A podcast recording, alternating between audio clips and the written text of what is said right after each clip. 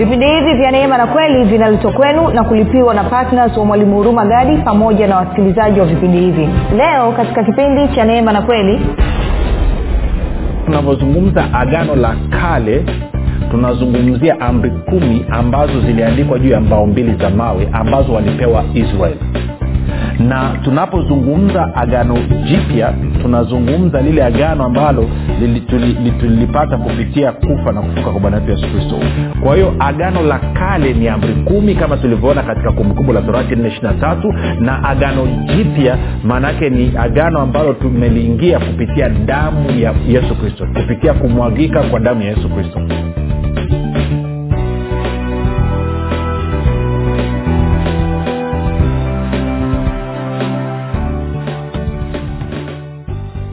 popote pale ulipo rafiki ninakukaribisha katika mafundisho ya kristo kupitia vipindi vya neema na kweli. Jina langu naitwa huruma gadi. Ninafuraha kwamba umeweza kuungana nami kwa mara nyingine tena ili kuweza kusikiliza kile ambacho bwana wetu yesu kristo anataka kuzungumza nasi. Kumbuka tu mafundisho ya kristo yanakuja kwako kila siku muda na wakati kama huu yakiwa yana lengo la kujenga na kuimarisha imani yako wewe unanisikiliza ili uweze kukua na kufika katika cheo cha kimo cha utimilifu wa kristo kwa lugha nyingine ufike mahali uweze kufikiri kama kristo uweze kuzungumza kama kristo na uweze kutenda kama kristo. Kufikiri kwako rafiki kuna mchango wa moja kwa moja katika kuamini kwako. Ukifikiri vibaya utaamini vibaya. Ukifikiri vizuri utaamini vizuri. Hivyo basi fanya maamuzi ya kufikiri vizuri na kufikiri vizuri ni kufikiri kama kristo.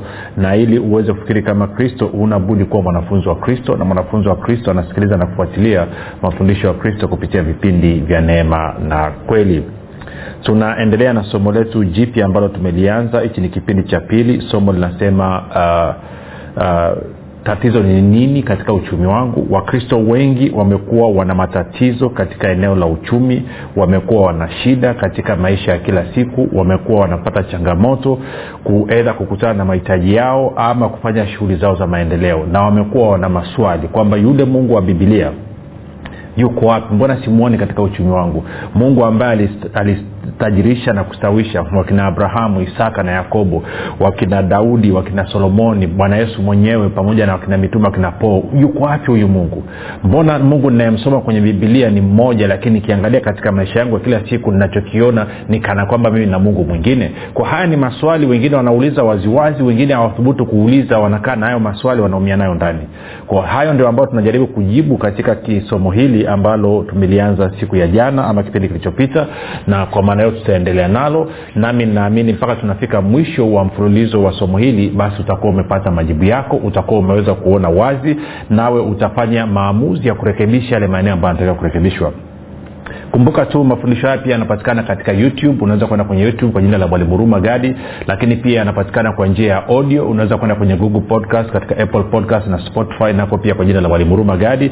Na kama ungependa kupata mafundisho haya kwa njia ya whatsapp ama telegram basi tunapatikana. Kuna grupu linaitwa mwanafunzi wa kristo. Unaweza ukatuma ujumbe mfupi tukasema niunge katika namba 7895242 7895242 nao utaunganishwa.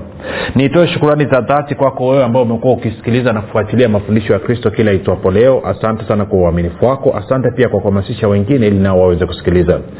Na kama unanisikiliza kwa mara ya kwanza basi moja nikupe karibu na nikupe ongera kwa sababu ya kukutana na mafundisho ya kristo. Lakini mbili nikupe angalizo dogo tu kwamba mafundisho ya kristo ni tofauti na mafundisho ambayo umezoea kuyasikia. Na kwa sababu hiyo yatakapoleta mgongano ama ukasikia yanapingana na kile ambacho unakifahamu ama kukiamini badala ya kukasirika na kuzima redio ama kutoka katika grupu tafadhali nipe siku tatu mfululizo. Siku tatu zinatosha kabisa kumruhusu roho mtakatifu akashughulika na moyo wako na kukuvalisha miwani ya kristo ili uweze kuona kile ambacho mungu amekifanya kupitia kristo kwa hiyo naamini siku tatu ukilipa zinatosha kabisa. Na kama baada ya siku tatu haujaridhika na ujaona kwamba mafundisho yanakusaidia basi ruksa kuachana nayo na kwenda kwenye kitu kingine. Na nitoe shukurani za dhati pia kwako wewe ambao umekuwa ukifanya maombi kwa ajili ya kwangu mimi pamoja na timu yangu. Nasema asante sana kwa maombi yako. Maombi yako yanaleta tofauti kubwa lakini pia asante kwa ajili ya kuomba kwa ajili ya wasikilizaji wa vipindi vya neema na kweli. Asante sana kwa upendo wako. Na kumbuka tu unapoomba unaomba sawasawa na waefeso mlango wa kwanza mstari ula kumi na saba na wakolosai mlango wa kwanza mstari wa ishiatano hadi ule sorry, mstari wa tisa hadi ule mstari wa kumi na moja. Na baada ya kusema hayo basi nitoe shukurani za dhati pia kwako wewe ambao umefanya maamuzi na kujikomiti kwamba umekuwa patna wa vipindi vya neema na kweli kwa- na kwamba kila mwezi kwa sadaka yako ya upendo umekuwa ukitoa ili kuhakikisha kwamba injili ya kristo inasonga mbele. Kwa hiyo nikupe ongera sana niseme asante sana. Na kama haujafanya maamuzi basi yakuwa patna wa vipindi vya neema na kweli basi nikutie moyo uweze kufanya namna hiyo. Na nitoe wito tena kwa mara nyingine inawezekana unanisikiliza na unafurahia mafundisho ya kristo haya lakini kwenye mkoa ambao unatokea kwenye eneo ambalo unatokea mafundisho ya kristo hayajafika bado. Bado una nafasi ya kujipanga wewe pamoja na ndugu jamaa na rafiki zako. Kwa pamoja mkaenda kwenye radio station ambayo inafika katika mkoa wenu. Redio zile loko na mkaanza kulipa gharama ya vipindi si tukapeleka vipindi si tutaandaa vipindi tutavipeleka pale ninyi mkalipa moja kwa moja. Kwa kufanya hivyo nakuwa imenipunguzia mimi na timu yangu changamoto ya kukusanya hela na kwenda kulipa kwenye redio. Na kwa umelipa moja kwa moja na sisi tunapeleka vipindi. Namna hiyo basi injili ya kristo inasonga mbele. Baada ya kusema hayo basi nataka tupige hatua sasa tuendelee na somo letu. Kumbuka tu somo linasema kwamba Uh, tatizo ni nini katika uchumi wangu? Ni, ni, ni, ni jana nilianza tukazungumza neno uchumi nikakupa tafsiri kutoka kwenye kwenye kwenye biblia sorry kwenye kwenye kamusi dictionary inaitwa miriam webster ni dictionary ya kiingereza kamusi ya kiingereza inaitwa miriam webster na tukaangalia neno kwa sababu uchumi kwa lugha ya kiingereza wanasema ni neno economy. Kwa hiyo tukaenda tukaangalia anamaanisha nini. Kwa hiyo nataka tujikumbushe kidogo alafu tutapiga hatua. Kwa hiyo kwenye kamusi ya miriam webster anasema neno economy kwa kiingereza nitasoma kwa kiswahili anasema the process or system by which goods and services are produced sold and bought in a country or a region. Kwamba anasema ni mchakato au mfumo ama ni utaratibu au mfumo ambao bidhaa huduma zinazalishwa zinauzwa na kununuliwa katika nchi ama katika eneo fulani. Na nikakwambia kwa sababu ya mazungumzo yetu kwa sababu ya kufanya mambo kwa urahisi tukisema kwamba uchumi basi ni utaratibu au mfumo wa upatikanaji wa bidhaa ama huduma na tunapozungumzia upatikanaji ni- tunazungumzia ni kuzalisha lakini pamoja na swala zima la kuuza na kununua. Tunakwenda sawasawa kwa hiyo hivyo ndo tunavyomaanisha tunavyozungumzia uchumi. Kwamba naposema uchumi wangu ama navyosema uchumi wa nchi ama navyosema uchumi wa kanisa ama navyosema uchumi wa familia maana yake tunamaanisha hivyo kwamba tunazungumzia utaratibu au mchakato au mfumo wa upatikanaji wa bidhaa au huduma nadhani tuko sawasawa sasa baada ya kusema hayo kwa lugha nyingine kama hali yako ya uchumi ni nzuri maana yake ni kwamba uwezo wako wa kupata bidhaa pamoja na huduma utakuwa ni mwepesi utakuwa hauna shida. Kama hali yako uchumi wako ni duni basi uwezo wako wa, upati, wa kupata huduma au bidhaa utakuwa ni changamoto kwa lugha nyingine utakuwa uko nyuma kila siku utakuwa unaishi katika kiwango cha chini sio kiwango kile ambacho umekitaka. Na wengine nawasababisha pia wanaingia kwenye madeni makali sana na kiasi kwamba wanakosa raha wanashindwa kuishi na kwa maana hiyo kiwango standard ya maisha inakuwa imeshuka chini iko chini. Tuko sawasawa sasa ni nianze kwa kusema jambo hili. Kwamba kama tunazungumzia swala la uchumi basi niseme hivi msingi wa uchumi wako unaweza ukawa ni mungu na nguvu zake au msingi wa uchumi wako unaweza ukawa ni wewe mwenyewe na nguvu ya fedha. Ntarudia tena. Msingi wa uchumi wako unaweza ukawa ni mungu na nguvu zake au wewe mwenyewe yani wewe mwenyewe na nguvu za fedha. Kwa lugha nyingine in- una, una, unaweza ukawa unaendesha maisha yako kwa kumtegemea mungu ama unaendesha maisha yako kwa kujitegemea wewe mwenyewe. Unapoendesha maisha yako kwa kumtegemea mungu maana yake ni kwamba unategemea nguvu zake ambazo zinatenda kazi kupitia ufalme wake. Na unapoendesha maisha kwa kujitegemea wewe mwenyewe maanaake ni kwamba unategemea shughuli unazozifanya na hivyo unategemea nguvu ya fedha na kwa maana hiyo masaa yote ambayo uko macho unakuwa eidha unawaza ama unafanya ili kuingiza fedha. Ndo kitu ambacho kinakusukuma kitu ambacho kinakufanya uamke asubuhi kitu ambacho kinakufanya utoke nyumbani kwako na ndo kitu ambacho kinakufanya urudi usiku umechoka. Kwa sababu muda wako wote umeutoa umeudedicate katika kuhakikisha kwamba unatafuta hiyo fedha. Nguvu ya fedha ifanye kazi kwa niaba yako tuko sawasawa rafiki. Sasa baada ya kusema hilo nataka tuende tukasome kwenye biblia. Tutaanzia mahali ili tuweke msingi mzuri tuelewane. Na nadhani mpaka hapo unaweza kupata kitu. Sasa niseme kitu kimoja. Kwenye bibilia tuna maagano mawili. Unaposoma bibilia ilivyoandikwa kuna agano la kale ambayo inaanzia kitabu cha mwanzo mpaka yoshua. Huo ni mpangilio wa vitabu sanazungumzia na tuna agano jipya ambayo inaanzia kitabu cha matayo mpaka kitabu cha ufunuo lakini pia kuna kitu tunaita maagano yenyewe husika. Kuna agano la kwanza agano la kale ni zile amri kumi ambazo alipewa musa pale mlima sinai. Ukisoma warumi eh, kumbukumbu la torati 4 ndivyo inavyosema. Sawa sawa. Na tuna agano jipya ambalo tulilipata kupitia kumwagika. Ama ngoja tukasoma eh, nikisema wengine amtaweza kwenda kusoma. Hebu kumbukumbu la torati mlango wa nne. Kumbukumbu la torati mlango wa nne. Moja kwa moja nataka tuende kwenye mstari ule wa kumi na tatu kwa ajili ya kuokoa muda. Musa anaongea na wana wa israeli anawambia hivi anazungumza kuhusu mungu alichowambia anasema akawahubiri agano lake alilowaamuru kulitenda yaani zile amri kumi akaziandika juu ya mbao mbili za mawe.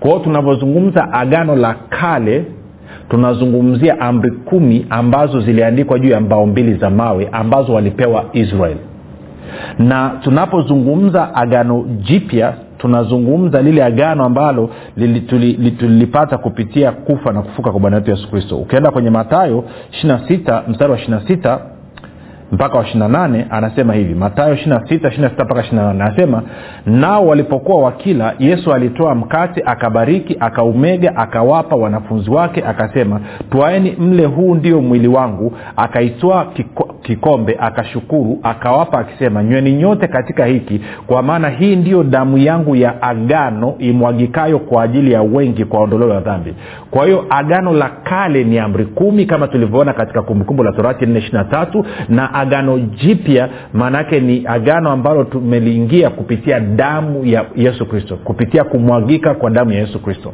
Sasa agano la kale tuna wa, wa, okay, seme hivi kwenye agano la kale walikuwa wanaishi kwa kufuata amri kumi ambazo hizo amri kumi zikaongezwa zikafika mpaka mia sita kumi na tatu. Katika agano jipya tunaishi kwa kufuata imani. Hiyo ndo tofauti. Na sisi kama wakristo tunaishi tumeingia katika uhusiano na mungu kupitia bwana wetu yesu kristo kupitia agano la bwana na mwokozi wetu yesu kristo. Ndio maana unaposoma bibilia yako ukikuta katikati ya malaki na matayo kuna karatasi nyeupe imewekwa inasema kitabu cha agano jipya agano la bwana na mwokozi wetu yesu kristo kukuonyesha kwamba sisi wa kristo sisi ambao tunamwamini yesu kristo tumeingia katika uhusiano na mungu kupitia agano la damu ya yesu kristo. Na maisha ya agano jipya tunayaishi kwa imani. Na katika agano la kale wana wa israel waliingia katika uhusiano na mungu.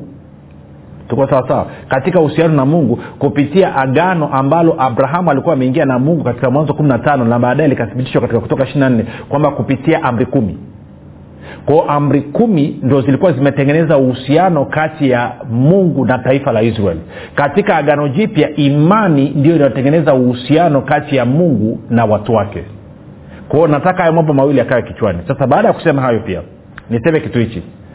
Kwamba agano jipya ni agano la kale lililofunuliwa na agano la kale ni agano jipya lililofunikwa. Kwa lugha nyingine soma agano jipya kwanza pata ufunuo wa kile ambacho mungu amekifanya kupitia yesu kristo. Alafu toka hapo nenda kwenye agano la kale utapata namna ya hayo yaliyotendeka katika ulimwengu wa roho yanatekelezekaje katika ulimwengu wa damu na nyama na kwa maana hiyo utakapokuwa umeelewa agano jipya utakapokwenda kwenye agano la kale utajua kwamba unaposoma agano la kale utajua hili lipo kwenye agano jipya na hili alipo katika agano jipya. Kama liko katika agano jipya nitalipokea wakati nasoma agano la kale. Kama halipo katika agano jipya sitalipokea. Kwa sababu gani? Kwa sababu uhusiano wangu na mungu msingi wake ni damu ya yesu kristo ni agano jipya sio agano la kale.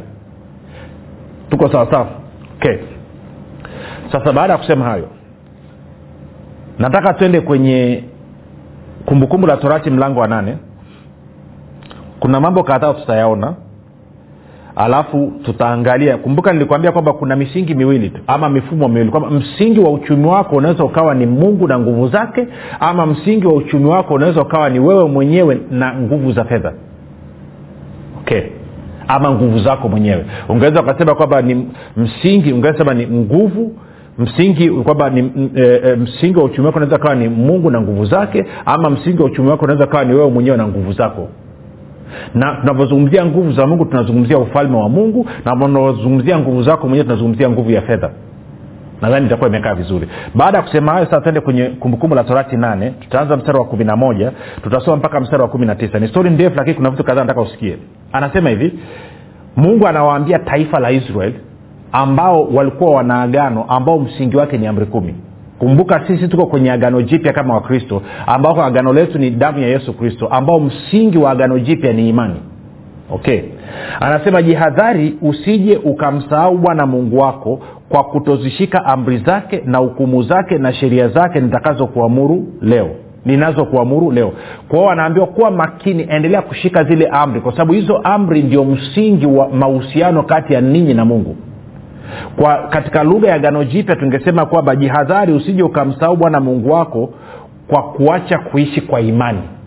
Kwa sababu bibilia inasema mwenye haki ataishi kwa imani. Warumi moja kumi na saba wagalatia tatu kumi na waibrania kumi thelathini na waibrania kumi na moja sita inasema pasipo imani haiwezekani kumpendeza mungu. Kwao wao wanapewa angalizo la kushika sheria torati amri kumi. Sisi katika gano jipya tunapewa angalizo la kuishi kwa imani kwa nini? Kwa sababu mwenye haki ataishi kwa imani. Paulo anasema hatuendi kwa, kwa kuona tunaenda kwa imani. Kwanza jihadhari usije ukamsahau bwana mungu wako kwa kutoshika amri zake katika gano jipya anasema kuishi kwa, kwa kutokuishi kwa imani. Kumbuka bibilia inasema katika warumi 14 pia b kwamba kila tendo lisilo la imani ni dhambi. Kama vile ambavyo israel walikuwa wanaingia kwenye dhambi kwa kutokushika amri za mungu leo hii wakristo wanaingia kwenye dhambi kwa kutokuishi kwa imani. Kwa sababu kila tendo lisilo la imani ni dhambi tunakwenda vizuri. Nakumbuka imani ni kuwa na uhakika wa kile ambacho mungu amesema. Okay. Kwa hiyo anasema mstari wa kumi na mbili angalia utakapokuwa umekula na kushiba na kujenga nyumba nzuri na kukaa ndani yake na makundi yako ya ng'ombe na kondoo yatakapoongezeka na fedha yako na dhahabu yako itakapoongezeka na kila kitu ulicho nacho kitakapoongezeka basi hapo moyo wako usiinuke ukamsahau bwana mungu wako aliyekutoa katika nchi ya misri katika nyumba ya utumwa. Kumbuka katika agano jipya wakolosai moja kumi na tatu inasema si tumetolewa kutoka katika nguvu za giza tukahamishwa na kuingizwa katika ufalme wa mwana wa pendo la mungu. Israeli walitolewa misri wakaingizwa kaanani. Sisi tumetolewa katika mamlaka ya shetani tukaingizwa katika mamlaka ya kristo tumetolewa katika ufalme wa shetani tukaingizwa katika ufalme wa mungu. Kwao stori zetu zinafanana. Mmoja ilifanyika katika damu na nyama na ya, kwa maana ya hiyo agano la kale kutoka misri kuja kanani lakini mbili katika agano jipya imefanyika katika ulimwengu wa roho. Huioni kwa macho lakini tunafahamu ndicho kilichofanyika sawasawa na wakolosai moja kumi na inatueleza. Anasema uh, basi hapo moyo wako usiinuke mstari wa kumi na nne. Basi hapo moyo wako usiinuke ukamsahau bwana mungu wako aliyekutoa katika, kutoa katika nchi ya misri katika nyumba ya utumwa. Kumi na tano. Aliyekuongoza katika jangwa lile kubwa lenye kitisho lenye nyoka za moto na nge nchi ya kiu isiyokuwa na maji aliyekutolea maji katika mwamba mgumu aliyekulisha jangwani kwa maana wasiojua baba zako apate kukutweza apate kukujaribu ili kukutendea mema mwisho wake. Hapo usiseme moyoni mwako nguvu zangu na uwezo wa mkono wangu ndio ulionipatia utajiri huo. Naona hiyo mstari wa kumi na saba. Hapo usiseme moyo, moyoni mwako nguvu zangu na uwezo wa mkono wangu ndio ulionipatia utajiri huo bali utamkumbuka bwana mungu wako maana ndiye akupae nguvu za kupata utajiri ili alifanye imara agano lake alilowapa baba zako kama hivi leo. 19 lakini itakuwa kama utamsahau bwana mungu wako na kuiandama miungu mingine na kuitumikia na kuiabudu na, na kushuhudia leo ya kuwa mtaangamia bila shaka. Mtaangamia bila shaka. Kama mataifa yale ambayo bwana anawaangamiza mbele yenu ndivyo mtakavyoangamia kwa sababu hamkutaka kuisikiliza sauti ya bwana mungu wenu. Sasa najua nimeweka vitu vingi lakini taratibu. Kwa hiyo angalia ule mstari wa kumi na saba na wa kumi na nane. Anasema hapo usiseme moyoni mwako. Anasema utakapokuwa umejenga nyumba utakapokuwa umepata mash, mashamba utakapokuwa umepata magari unakula vizuri unavaa vizuri unalala vizuri watoto wako wanakula vizuri wanasoma vizuri una maisha yako kusafi anasema angalia usije ukaseme moyoni mwako kwamba ni nguvu zangu na uwezo wangu ndio umenipatia haya maisha ndio umenipatia utajiri huu. Mstari wa anasema bali utakumbuka kuwa ni bwana mungu wako ndiye anayekupa nguvu za kupata utajiri. Ni bwana mungu wako ndiye amekupa nguvu ukaweza kupata nyumba ukaweza kupata mashamba ukaweza kupata magari ukaweza kupata chakula ukaweza kupata malazi mavazi watoto wako wakaweza kusoma vizuri ukawa na afya tele. Kumbuka hilo. Usije ukajisahau hata wakati mmoja. Na anasema of course anasema baada hapa anasema utakapoandamia miungu mingine utaangamia hakika. Sasa nipige ni kambi kwanza hapa. Unaweza ukaona kwamba kuna hiyo misingi miwili niliyosema. Msingi wa uchumi wako unaweza ikawa ni mungu na nguvu zake ama msingi wa uchumi wako inaweza ikawa ni wewe na nguvu zako mwenyewe. Tunapotegemea nguvu za mungu maanake tunategemea ufalme wa mungu unaotenda kazi kupitia baraka ya abrahamu katika maisha yetu.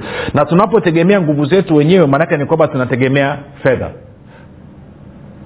Tuko sawasawa na wakristo wengi hapa wanapata shida. Wakristo wengi wameshindwa kutofautisha. Wakristo wengi bado wanaona kwamba uh, nini uchumi wao msingi wake ni nguvu zao wenyewe. Bado hawajajifunza kumtegemea mungu na nguvu zake.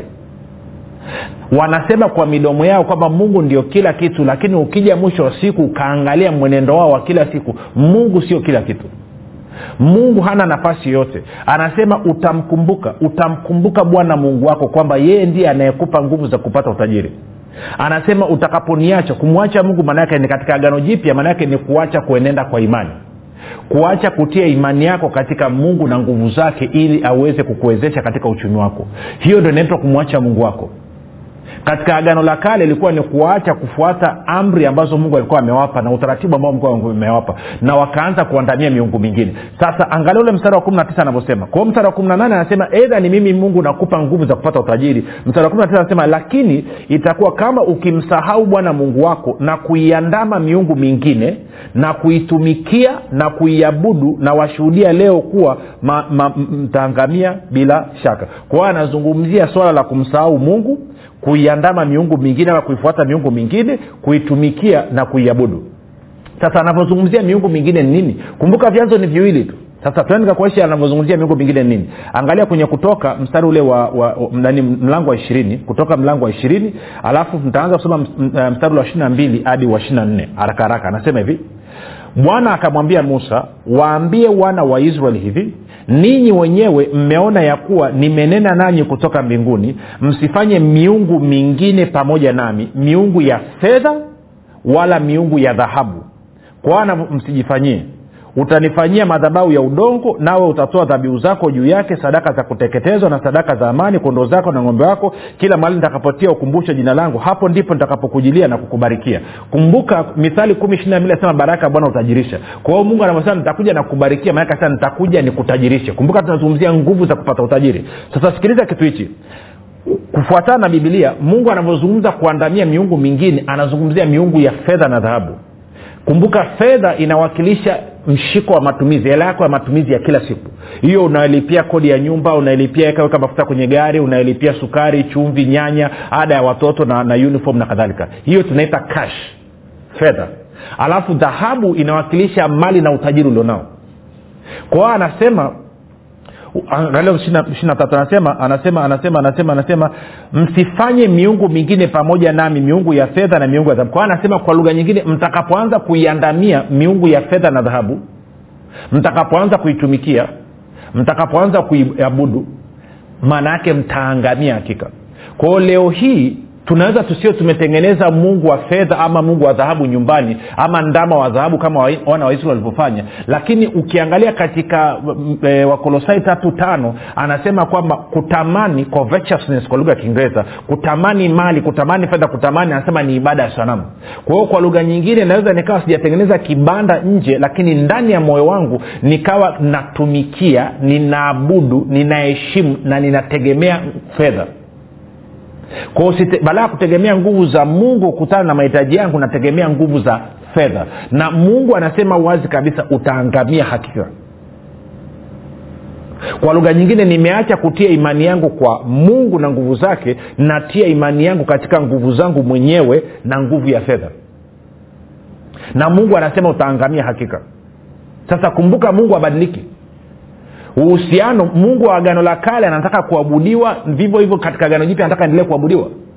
Kumbuka hilo. Kwa sababu anaweza anasema anasema saa inakuja na saa ipo. Wamwabuduo mungu watamwabudu katika roho na kweli. Ama wamwabuduo baba halisi watamwabudu katika roho na kweli. Kwa maana mungu anatafuta watu watakaomwabudu katika roho na kweli. Kwa hiyo kwenye agano la kale mungu alikuwa anataka watu wamwabudu na kwenye agano jipya bado mungu anataka watu wamwabudu. Katika agano la kale walikuwa wanamwabudu na kumtumikia kwa kufuata amri kumi. Katika agano jipya tunamwabudu na kumtumikia mungu kwa kuishi kwa imani tukiongozwa na roho mtakatifu.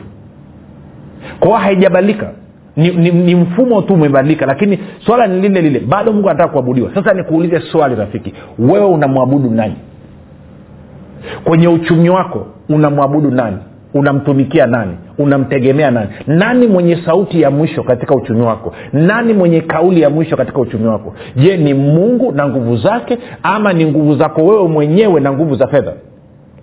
Nani ana kauli ya mwisho wewe leo hii unamtumikia nani? Unamwabudu nani? Unamwandama nani? Unamfuata nani? Unatafuta nini?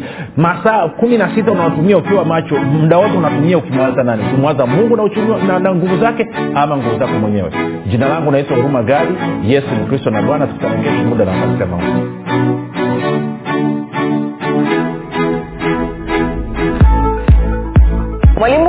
huruma chini ya uongozi wa roho mtakatifu anakuletea kitabu kipya cha nguvu ya ukiri. Kitabu ambacho lazima kila mkristo awe na nakala. Kwa nini? Kwa sababu nguvu ya ukiri ni kitabu pekee ambacho kinafundisha kwa kujenga na kuimarisha imani yako ili wewe kama mkristo uweze kutumia maneno yako kushirikiana na roho mtakatifu pamoja na malaika kuhakikisha mapenzi ya mungu yanatimia katika maisha yako familia yako na kazi za mikono yako. Na wakati huo kukupatia ushindi na ulinzi kupitia maneno yako. Maneno ambayo yatasababisha ibilisi majini mizimu pepo wachafu pamoja na wachawi kukuogopa na kukaa mbali na maisha yako familia yako na kazi za mikono yako. Unangoja nini? Badilisha maisha yako milele kwa kupata nakala yako sasa. Kwa sadaka yako ya upendo shilingi elfu ishirini tu. Kwa kupiga simu namba 7645242 au 7895242 au 6735242 nitarudia. 7645242 au 7895242 au 6735242